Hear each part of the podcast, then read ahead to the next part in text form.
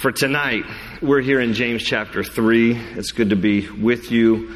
Uh, I'm going to read verses one through twelve. We may get through the whole chapter, hopefully, but at the very least, uh, we're going to get through this first section, Lord willing. I'm going to read verses one through twelve. Uh, let's first pray, and then we'll dive into God's Word together tonight. Lord, thank you for your Word as we are about to read here, and not only read, but hopefully apply to our lives. We thank you in advance for the work of your Holy Spirit, taking the truth of your word, translating it into our own hearts and lives, that we might live it out for your glory. So help us now as we hear and read together, and then to do what it says. And I thank you for all those who are here and those who are watching online. We thank you, Lord, for what you're doing with our youth, the middle school camp that just was completed, and now the high school camp that is happening. We just pray for our teens, for the youth of our church, that you will move in a mighty way, Lord. In this generation, we pray that you will move in a mighty way. And we, we thank you for our teens, for our youth, and just pray your hand upon them, to guide them and to guard them and to use them for your glory, for the kingdom's sake. And we thank you for this time together in your word. We honor you and glorify you in Jesus' name. And everybody said, amen. James chapter three, I'll read verse one through twelve. My brethren, let not many of you become teachers, knowing that we shall receive a stricter judgment. For we all stumble in many things. If anyone does not stumble in word, he is a perfect man, able also to bridle the whole body. Indeed, we put bits in horses' mouths that they may obey us, and we turn their whole body. Look also at ships. Although they are so large and are driven by fierce winds, they are turned by a very small rudder wherever the pilot desires. Even so, the tongue is a little member and boasts great things. See how great a forest a little fire kindles. And the tongue is a fire, a world of iniquity. The tongue is so set among our members that it defiles the whole body and sets on fire the course of nature, and it is set on fire by hell. For every kind of beast and bird, of reptile and creature of the sea is tamed and has been tamed by mankind, but no man can tame the tongue. It is an unruly evil, full of deadly poison. With it we bless our God and Father, and with it we curse men who have been made in the similitude of God. Out of the same mouth proceed blessing and cursing. My brethren, these things ought not to be so. Does a spring send forth fresh water and bitter from the same opening? Can a fig tree, my brethren, bear olives, or a grapevine bear figs? Thus, no spring yields both salt water and fresh. And so we'll pause there for a moment. We come to the section here in the book of James, and you know the book of James is filled with uh, practical uh, points for how to live out your faith as a Christian. And we come now to a section of Scripture here in James chapter three, which doesn't really apply to any of us, I know. I mean, it applies to the person next to you, but not you. Uh, we come to a section here having to do with the tongue or speech. And uh, I'm sure nobody here has ever said anything that you have regretted. Uh, I'm sure that you've always been perfect with your speech, that you've been careful with your words. But for the sake of the person sitting next to you, let's go ahead and take a look at this section together, shall we? Because words matter. This is what James is telling us here by inspiration of the Holy Spirit. Words matter. It matters what you say and what you should not say. It matters how you say it and how you meant to say it. And it's not just spoken words that this text can be applied to. It's all forms of communication. I mean, you know, obviously James is writing around fifty A D. He's writing at a time when all they had was the spoken word and the written word. But They didn't have like newspapers and cell phones, and they didn't have mass communications and satellites and all these kind of things. So for us today to understand James chapter three in its proper context, we need to realize that this applies not just to spoken communication. It applies to talk, text, tweet. Are you picking up what I'm dropping down? It applies to all forms of communication because words matter. They matter so much. Take note. I'll just read it for you note takers. You can write down Matthew chapter twelve, verses thirty-four to thirty-seven. You can turn there if you want, or you can just listen. Matthew twelve, thirty-four to thirty-seven. Listen to what Jesus said about the importance of words. For out of the abundance of the heart, the mouth speaks. A good man out of the good treasure of his heart brings forth good things. And an evil man out of the evil treasure brings forth evil things. But I say to you, that for every idle word men may speak, they will give an account of it in the day of judgment. For your, by your words you will be justified, and by your words you will be condemned. So Jesus had some pretty serious things here to say about speech in Matthew chapter twelve. And I want you to hear again verse thirty-seven that I just read, that he said, for by your words you will be justified or acquitted, some translations say, and by your words you will be condemned. Now the first part of that verse is good news. We are justified by our words. And the Bible actually says in Romans chapter ten, verses nine and ten, that if you confess with your mouth that Jesus is Lord and believe in your heart that God raised him from the dead, you shall be saved. For it is with your mouth, rather with your heart, that you believe unto righteousness, and it is with your mouth that you confess and are saved.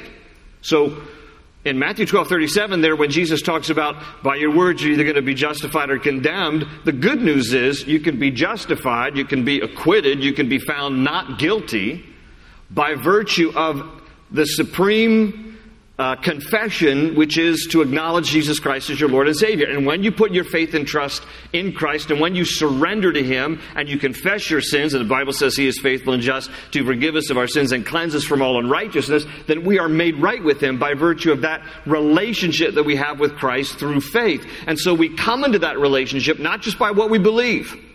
Remember, we talked about uh, uh, last time we were studying together about how even the demons believe and they tremble. But belief without behavior, and in the case of James chapter three, belief without confession, without saying something, without acknowledging with your mouth that Jesus is Lord, is just a, a set of belief in your heart, but it hasn't really been applied to a relationship. When I first got saved, I had grown up in the church, was exposed to, you know, the Bible and, and, and church, and that was just a regular thing we did as a family. But I had, I did not connect the dots and understand that it had to be a personal relationship with Christ. I just kind of thought you, you were a Christian because you go to church. Which, you know, going to church does not make you a Christian any more than going to a donut shop makes you a cop. You know what I'm saying to you? And all my police friends, you know, don't ever like that joke, but you know what I'm saying. It's just like, you, you, you're not something just because of where you visit. That doesn't make you, you know, a part of anything just because you visit there. But for, for years, I, I thought growing up I was a Christian because I went to church. And then I go away on this youth retreat, and, and this the, the speaker at the youth retreat, just in a casual conversation with me, asked, are you a Christian? And I said, yeah. He says, how do you know you're going to heaven? I said, because I go to church. That was my answer. I go to church. And he said, that doesn't make you a Christian. I was like, what do you mean that doesn't make me a Christian? He says, no. And then he pointed me to Romans ten, nine, and ten, what I just quoted to you. If you believe in your heart God raised Jesus from the dead, and you confess with your mouth Jesus is Lord, you shall be saved. He says, it seems to me that you have the belief part down. You believe in your heart God raised Jesus from the dead. Yeah. Have you ever confessed with your mouth that Jesus is Lord? No. And so at that moment then, he led me in a prayer. I confessed with my mouth Jesus is Lord, and, and that's really when I got saved. Um, by your words you will be justified. But Matthew twelve, thirty-seven, the other part of that verse is, and by your words you shall be condemned. In other words, there are things that we say that will be held against us. And by our words we are acquitted and justified, and by our words we bring condemnation on ourselves. Because words matter. And God, by the way, is listening to our words. and he is recording our conversations. All right, listen again to what Jesus said in a different passage. This is Luke twelve, verses two and three. Luke twelve, verses two and three. For there is nothing covered, or N I V says hidden, that will not be revealed, nor hidden that will not be known. Therefore, whatever you have spoken in the dark will be heard in the light, and what you have spoken in the ear, in the inner rooms, will be proclaimed on the housetops. In other words, God is taking record. He's taking note of what we say, even when we whisper it in the corners to one another. God hears. There's nothing hidden from God's ear. He hears it all, okay? He takes note of it. And there's, there's, you know, th- this is, this is sobering stuff here in Luke twelve when he says, those things that are just whispered in the corner, they're going to be proclaimed from the housetops. So we better be aware of the things that we say, when we say it, how we say it, why we say it, what we say. So when you consider what Jesus says just in those two passages I quoted from Matthew twelve and Luke chapter twelve, it's no wonder then that his half-brother, James, the one who was inspired to write this letter here, the half-brother of Jesus, is so adamant here about speech, because he's heard from his half-brother some pretty serious stuff about our words. And so James here in chapter three uh, writes a, a strong imperative to instruct us concerning the tongue, concerning our speech. And chapter three, by the way, is not his first reference to speech. Uh, jump back to chapter one in the book of James. Look at chapter one, verse nineteen.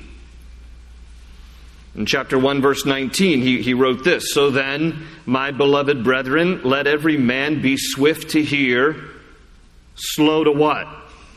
Slow to speak, and slow to wrath, slow to become angry." That's James one nineteen. Swift to hear, slow to speak, and slow to wrath, slow to become angry. Somebody once said that there's a reason why God gave us two ears and one mouth. Because God wants us to listen twice as much as he wants us to talk.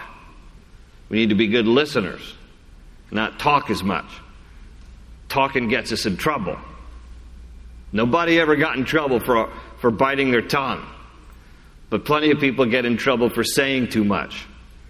I, I have a, a couple of quotes that uh, I always reference when we're talking about speech, but Abraham Lincoln once said, quote, "Better to keep your mouth shut and let people think you're a fool than to open your mouth and remove all their doubts."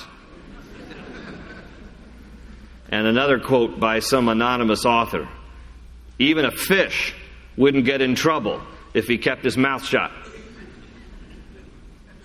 Think about, if, if you don't get that, you're not a fisherman. But anyway, also here in James one, look again in chapter one, verse twenty-six. He says something else about speech in James one twenty-six. "If anyone among you thinks he is religious and does not bridle his tongue, but deceives his own heart, this one's religion is useless."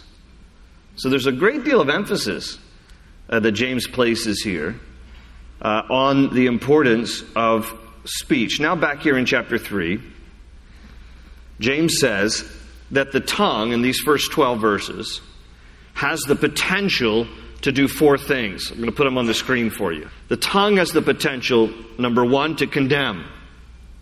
Number two, to control. Number three, to contaminate. And number four, to contradict. We're going to look at these four things. The first one, to condemn. In verse one, he writes, "My brethren, let not many of you become teachers, knowing that we shall receive a stricter judgment." I want you to notice with me here that James starts out by saying that people who teach God's word, people like me, are more accountable to God than those who don't, because of the sacred responsibility of rightly dividing the word of God. And so he says here at the beginning of this chapter, not many of you should want to be teachers for this very reason, because we're going to be judged more strictly.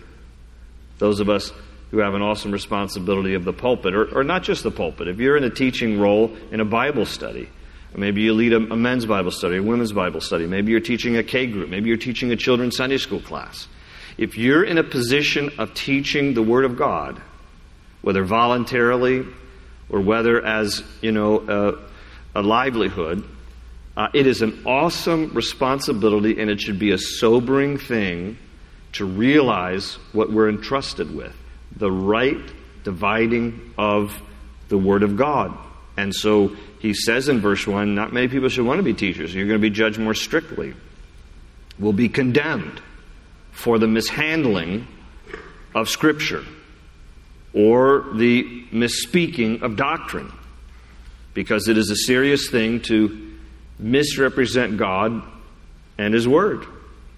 Now, that isn't to say that sometimes every teacher will, you know, just accidentally say something that they didn't really intend. You know, there's been there's been a few things. Listen, in, in thirty years of ministry, I've said a few things like, I, I don't remember saying that. Did I say that? That was a mistake. It wasn't intentional. Like, I, I'll just give you an example. So back at Christmas, um, and, you know, we were doing multiple Christmas services. So somewhere halfway through, like, our seven services, I was a little brain dead, okay? Not, you know, I'm just saying. I'm not making an excuse. I'm just saying, all right? Little oxygen deprived. And so in the middle of one of the services, when I get up to make announcements, I'm welcoming new people. Because a lot of times people only come to church at Christmas and Easter. So I'm like carefully wanting to make sure that people feel welcome. Like, hey, if you're here for the first time, this is your, your, your, your first time here worshiping with us at Cornerstone, we're glad that you're here. And here's our regular service schedule. We hope that you'll come back and worship us. And I didn't even know I said that. And and the video guys are like, did you know after that service you, you said to the people, we hope you'll come back and worship us? I said, no. I said, I hope you'll come back and worship with us. They said, no, you left out the word with. I said, no. They got out the videotape. It didn't lie. I said, why don't y'all come back and worship us? Worship us. What do you think all the new people are thinking? What kind of church is this? We, we go to Cornerstone, we worship each other. We, we, we worship that guy up there. What kind of church is it? It's a cult. It's a cult. Because I, I missed one word. One word can make a big difference between would you come back and worship with us and would you come back and worship us. That can make a big difference. And I couldn't go back and correct it because I didn't know I'd said that. But anyway, people can make some mistakes. People can say some things. They're like, ah, I didn't, I didn't really mean to say that. But the idea here behind verse one of chapter three is the mishandling of Scripture or doctrine as a regular failure. It invites God's judgment. So potential for our words to condemn us in a teaching role when we mishandle uh, God's Word, or we misappropriate doctrine, or somehow we misrepresent God. It's a, it's a sacred thing, it, and, and we need to take it seriously. So our words can condemn us. Number two on the list there, our words also have the potential to control. James says here that if you can control your tongue, if you can control what you say, you can control the rest of your body. It's an interesting principle. Look again at verse two. For we all stumble in many things. Okay, nobody's perfect. And if anyone does not stumble in word, he's a perfect man. I mean, if you've never said anything that you regretted, you're perfect, okay? But that's not true, because all of us have said things that we regretted. So we should strive for maturity. We should work to be like Jesus, but all of us have stumbled in saying something. But if anyone does not stumble in word, he's a perfect man, able also to bridle the whole body. Notice that. Indeed, we put bits in horses' mouths that they may obey us, and we turn their whole body. Look also at ships. Although they are so large and are driven by fierce winds, they are turned by a very small rudder, wherever the pilot desires. Even so, the tongue. So in other words, in these verses, he's, he's saying a little thing like, for example, a bit controls a horse. And a little thing like a rudder, he says there in verse four, controls a ship. He says a little thing like the tongue can control your whole body. In other words, what he says to us, if you can get your mouth in check, you can gain control o- over other areas of your life as well. I don't know if you've ever thought of it like that, but for some of you who, you know, want to be more disciplined in certain areas of your life, Maybe it's discipline over food, or discipline over um, maybe just um, sinful habits. Uh, maybe you want to be more disciplined over uh, your time. Um, how about starting with the discipline of controlling your tongue?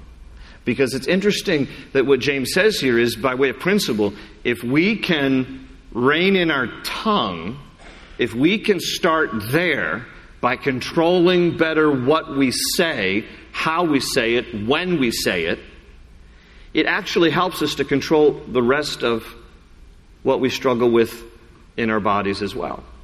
It begins with our tongue. Proverbs thirteen three says, "He who guards his lips guards his life, but he who speaks rashly will come to ruin." But now notice that he also says in verse eight, if you just jump ahead to verse eight, he says, "No man can tame the tongue." He says there in verse eight, "No man can tame the tongue." Um, it is an unruly evil, he adds. It is full of deadly poison. So what he's telling us is that our speech is naturally going to be bent towards bad stuff, uh, evil things. And it's poisonous. So he says, we can't fix our mouth by ourselves. But God can. In other words, when he's saying there in verse eight, "No man can tame the tongue," what he's saying is, therefore, we need God's help. Because through God's help in, in the taming of the tongue, it'll also help us to tame or control or to rein in other aspects of our lives. Uh, David understood this. David understood, man, I can't control my own speech. I need God's help, which is why he wrote in Psalm one forty-one, verse three, "Set a guard over my mouth, O Lord. Keep watch over the door of my lips." That's a great verse. That's one of those verses maybe you should, you know, put it on a three by five card and put it on your mirror so every morning when you're brushing your teeth that you're reading that. Lord, put a guard over my mouth and keep watch over the door of my lips. And then thirdly, James tells us here that the tongue has the potential to contaminate, to contaminate. He says in verse five, "Even so the tongue is a little member and boasts great things. See how great a forest a little fire kindles. And the tongue is a fire, a world of iniquity. The tongue is so set among our members that it defiles," there's the idea, contaminates, "the whole body and sets on fire the course of nature, and it is set on fire by hell. For every kind of beast and bird, of reptile and creature of the sea is tamed and has been tamed by mankind, but no man can tame the tongue. It is an unruly evil full of deadly poison." So he tells us here, hey, the, the tongue is poisonous, as if we didn't know that, right? It's a weapon. I mean, some people can wield the weapon of their tongue like nobody's business. I hope that doesn't describe you, but if it, if it doesn't already describe you, certainly we all know somebody who can wield the tongue like a weapon. And And what he's saying here between verses five and six is just like a little spark can cause ra- a raging forest fire, the smallest thing said can cause tremendous, terrible, even sometimes irreparable damage. Now, I want you to think about this because, again, I was being facetious at the beginning of our study. This applies to every single one of us. How many bad things said have divided friends, have hurt marriages, have ruined reputations, have destroyed careers? All kinds of things that we say, regrettably, have done great damage. He'll write a little bit further, jump to chapter four. He doesn't always write... Um, In, in you know, a theme within a section. He kind of sprinkles it all through. And he also writes in chapter four, James does, in verses eleven and twelve about this very thing. Verse eleven, "Do not speak evil of one another, brethren. He who speaks evil of a brother and judges his brother speaks evil of the law and judges the law. But if you judge the law, you are not a doer of the law, but a judge. And there is only one lawgiver, who is able to save and to destroy. Who are you to judge another? So he says, be careful with your speech. Don't speak evil of one another. Here's a couple of references you can write in the margin of your Bible. First Peter three ten. First Peter three ten says, for whoever would love life and see good days must keep his tongue from evil and his lips from deceitful speech.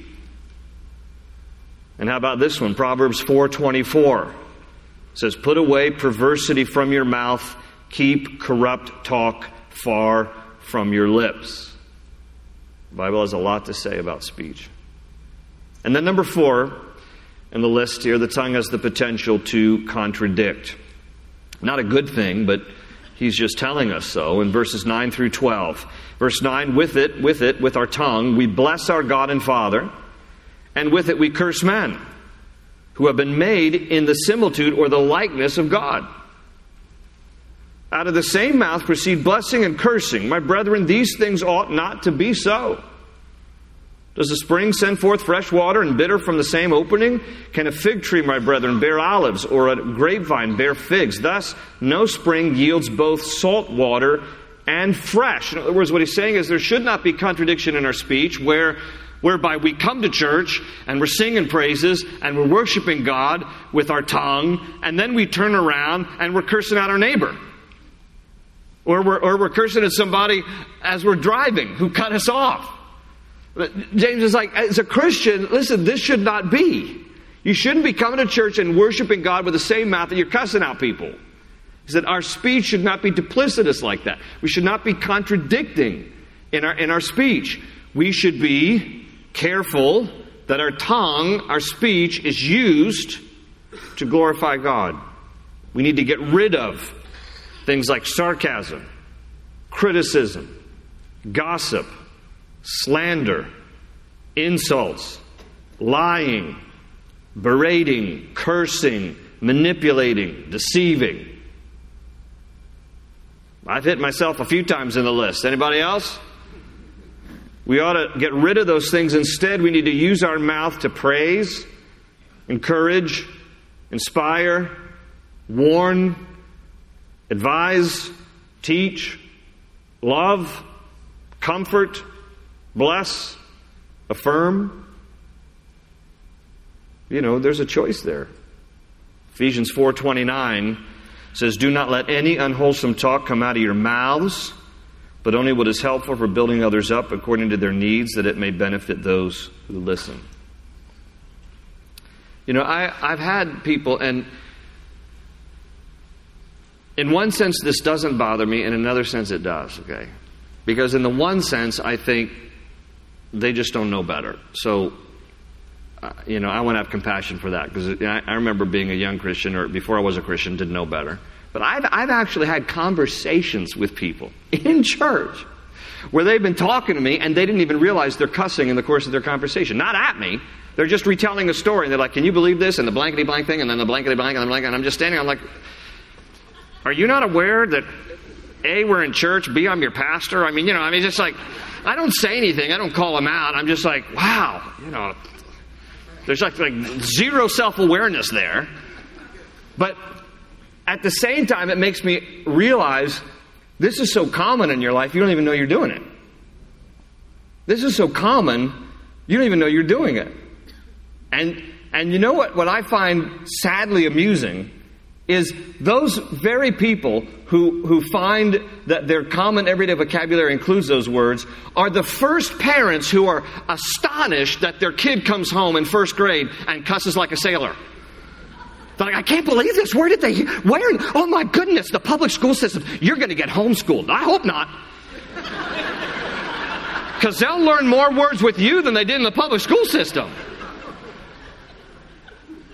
And we, we, we just sometimes, you know, I, I, we've become so accustomed to, to our words, like not being checked. That it's like, Come up with, come up with words that are actually glorifying to God. You know, it's, I'm, I'm just, it's just funny to me, in a sad kind of funny way. Um, look, sometimes undoing bad habits is, is hard. Um, but listen, get some new cuss words. I mean, get some, stop taking God's name in vain, and how about you just cuss using some false god? Stub your toe like, a sweet Dalai Lama, you know, or just like, holy Buddha. I mean, just give some, use another name. Stop using God's name. Holy Buddha. That's an oxymoron right there. All right, so speech. That's the big deal that he talks about here in the first part of, of chapter three. And and so let's look at the last few verses from chapter three about wisdom. Verse thirteen. Who is wise and understanding among you? Let him show by good conduct that his works are done in the meekness of wisdom. But if you have bitter envy and self-seeking in your hearts, do not boast and lie against the truth. The wisdom, this wisdom does not descend from above, but is earthly, sensual, demonic.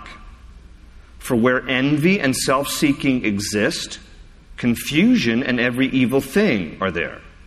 But the wisdom that is from above is first pure, then peaceable, gentle, willing to yield, full of mercy and good fruits, without partiality and without hypocrisy.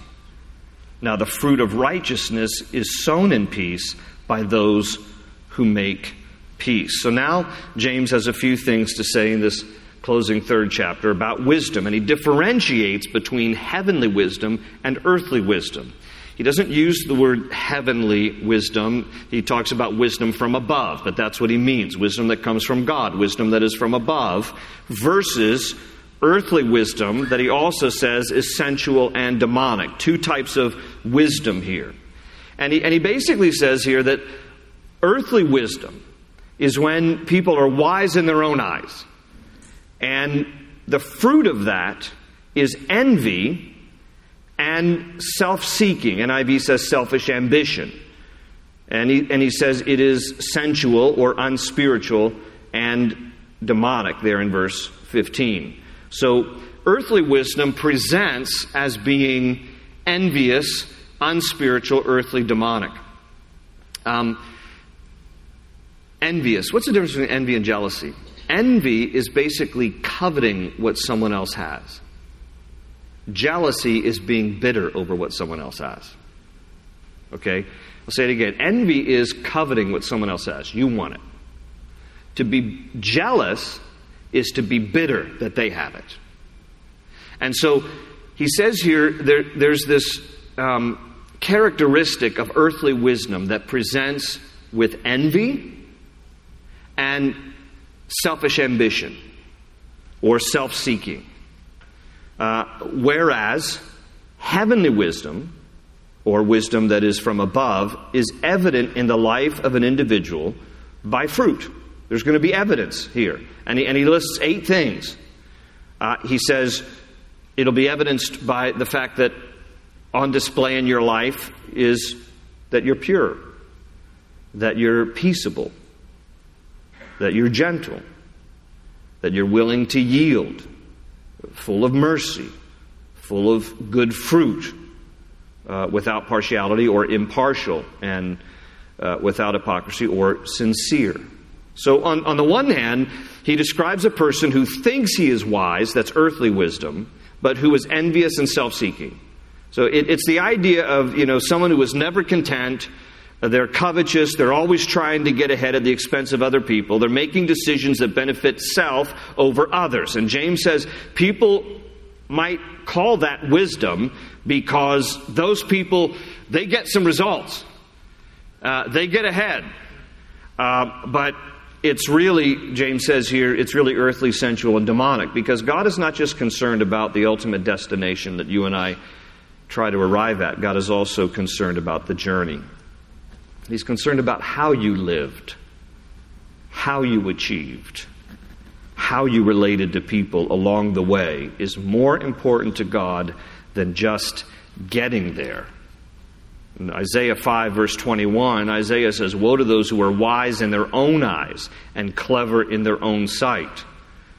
People can be clever and people can be manipulative and deceptive and inch their way towards success. And people will marvel at their, quote, wisdom when they see the end result. But God is not impressed. It is not wisdom at all, James says. He says it's unspiritual, it's demonic. And he says, and where you have that sort of wisdom, you have confusion and you have every evil thing, in verse sixteen. But he says, on the other hand, he says, then there's, there's wisdom from above. And that we should exercise wisdom from above. And it will manifest itself in those eight ways. Look at the list again. It manifests itself in eight ways. Verse seventeen, pure, peaceable, gentle, willing to yield, some translations say submissive, full of mercy and good fruits, without partiality and without hypocrisy. So stop and ask yourself, do these things mark my life? If they do, you're probably walking in the wisdom from above. If they don't, then where are you getting your wisdom from? In Proverbs four, verse seven, it says, wisdom is the principal thing, therefore get wisdom. Now, at this point, you're thinking, well, how do I get that kind of wisdom? And the answer is back in James chapter one. Look at James chapter one. He's going to tell us in verse five. How do you get this wisdom from above? And all of us, I'm going to ask this question. You don't need to raise your hand, but every single one of us should raise our hand. How many of you could use a little more wisdom from above, right? And so James tells us in James one, verse five, if any of you lacks wisdom, let him ask of God, who gives to all liberally and without reproach, and it will be given to him. It'll be given to him. God promises, I'll give you wisdom, just ask. But then there's a caution in verse six, but let him ask in faith, and with no doubting. For he who doubts is like a wave of the sea driven and tossed by the wind. For let not that man suppose that he will receive anything from the Lord. He's a double-minded man, unstable in all his ways. And so no better way to close our service than to pray for wisdom and then to believe in response to God's word that he will give you the wisdom that you need. And at the same time, we're also going to pray, may God set a guard over the door of our mouths, and may he help us to guard our tongues. Amen. Let's pray together. Lord, we come together tonight as we close out James chapter three, and we want to just personally reflect. And we start, Lord, with our tongue, because we know that our words can either do wonderful things or cause great damage. Help us, Lord, to guard our speech. We pray Psalm one forty-one, verse three, set a guard over my mouth, O Lord. Keep watch over the door of my lips. Help us, Lord, to replace things like sarcasm or criticism or berating people or deceiving or lying. Replace those things, Lord. May we be conscious in our lives to replace those things with blessing people, honoring people, encouraging people, blessing people. Put a guard over the door of our mouths, Lord. Forgive our nasty speech. Forgive, Lord, the things that we have said that have not only dishonored others, but have dishonored you. And help us, Lord, to be disciplined with our speech. And finally, Lord, we pray for your wisdom from above. All of us go through different things, and we need your wisdom on a daily basis. And so we stand on James one five, that if we simply ask, you will give it to us. And we don't doubt it, Lord. We receive it by faith, that you would pour out your wisdom into our hearts and our lives, that we would receive the wisdom from above that we would not walk in earthly wisdom, the things that man thinks is smart or wise in, in his own eyes, but we would walk in the wisdom of the Lord, that you would rain down from heaven your wisdom from above. And we thank you by faith that you give it to us because we believe and receive. In Jesus' name. And all God's people said, Amen.